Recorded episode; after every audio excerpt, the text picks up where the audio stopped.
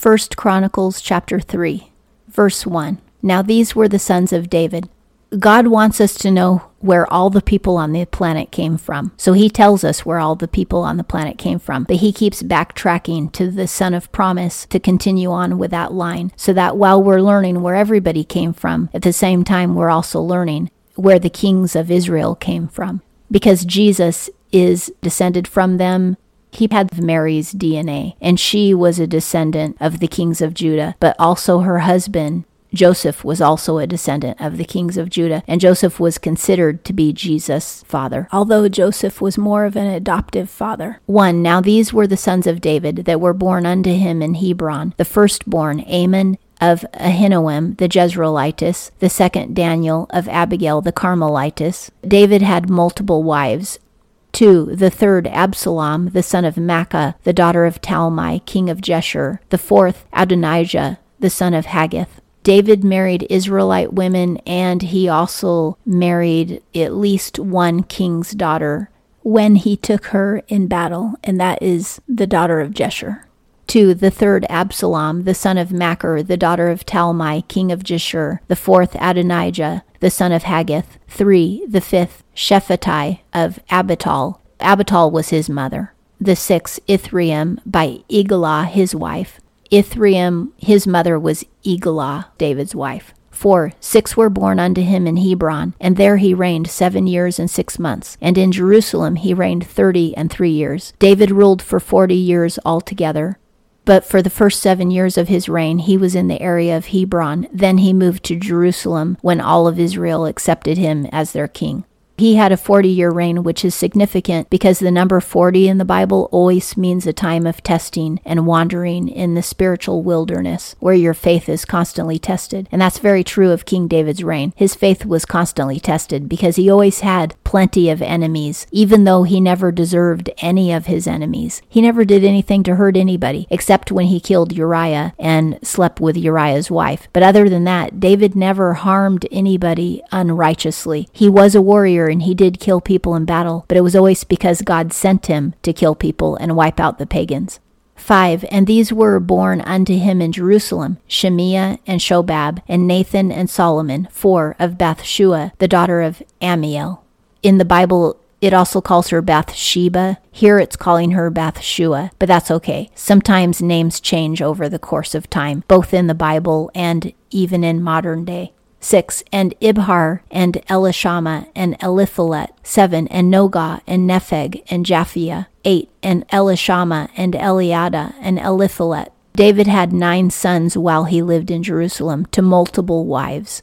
9. All of these were the sons of David, beside the sons of the concubines, and Tamar was their sister. Every son we read about was a son of one of his wives, so he had other sons from concubines that we did not read about. Now you might ask, how did David have so many sons and one daughter? And also, Jacob had 12 sons and one daughter. And you might think, how is that possible? Well, it's possible because God made it happen because Jacob was the father of promise of all of Israel. So God deliberately caused him to have a whole lot of sons. That was part of God's plan so that we would end up with the 12 tribes of Israel. And God deliberately gave David a whole lot of sons because it was part of God's plan that David would have lots of options for who would become king after him. 10. And Solomon's son was Rehoboam, Abijah his son, Asa his son, Jehoshaphat his son. These all later became kings of Judah. 11. Joram his son, Ahaziah his son, Joash his son. Those are more men who became kings of Judah.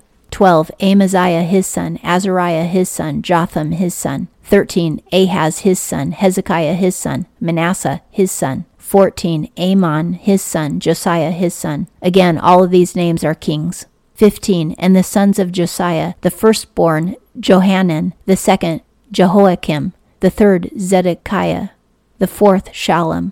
It's interesting that at least three of those brothers became king because that was during the time when Egypt took over Judah and they deposed Johanan and made Jehoiakim, his brother, king in his stead. And then later they battled with Jehoiakim and made Zedekiah king. So there was interference. 16. And the sons of Jehoiakim, were Jeconiah his son, Zedekiah his son. 17. And the sons of Jeconiah, the name is Assir, Shealtiel his son. 18. And Malchiram, and Pedaiah, and Shenazzar, Jekamiah, Hoshama, and Nebadiah. 19. The sons of Pedaiah were Zerubbabel and Shimei, and the sons of Zerubbabel, Meshullam and Hanani, and Shelomith was their sister. We haven't read too much about these names because these are great great grandsons of Jehoiakim. Um, but maybe we'll learn more about these people when we're when we're reading the Chronicles. 20 and Hashubah and Ohel and Berechiah and Hasadai, Jushab Hesed. 5. Those last five may have been sons of the concubines of Zerubbabel. 21. And the sons of Hananiah, Pelatiah, and Jeshiah, the sons of Jeshiah, Rephaiah, the sons of Rephaiah, Arnan. Again, the scribe is pluralizing everything to make it easy, but all these guys are only having one son. The sons of Arnan, Obadiah, the sons of Obadiah, Shechaniah.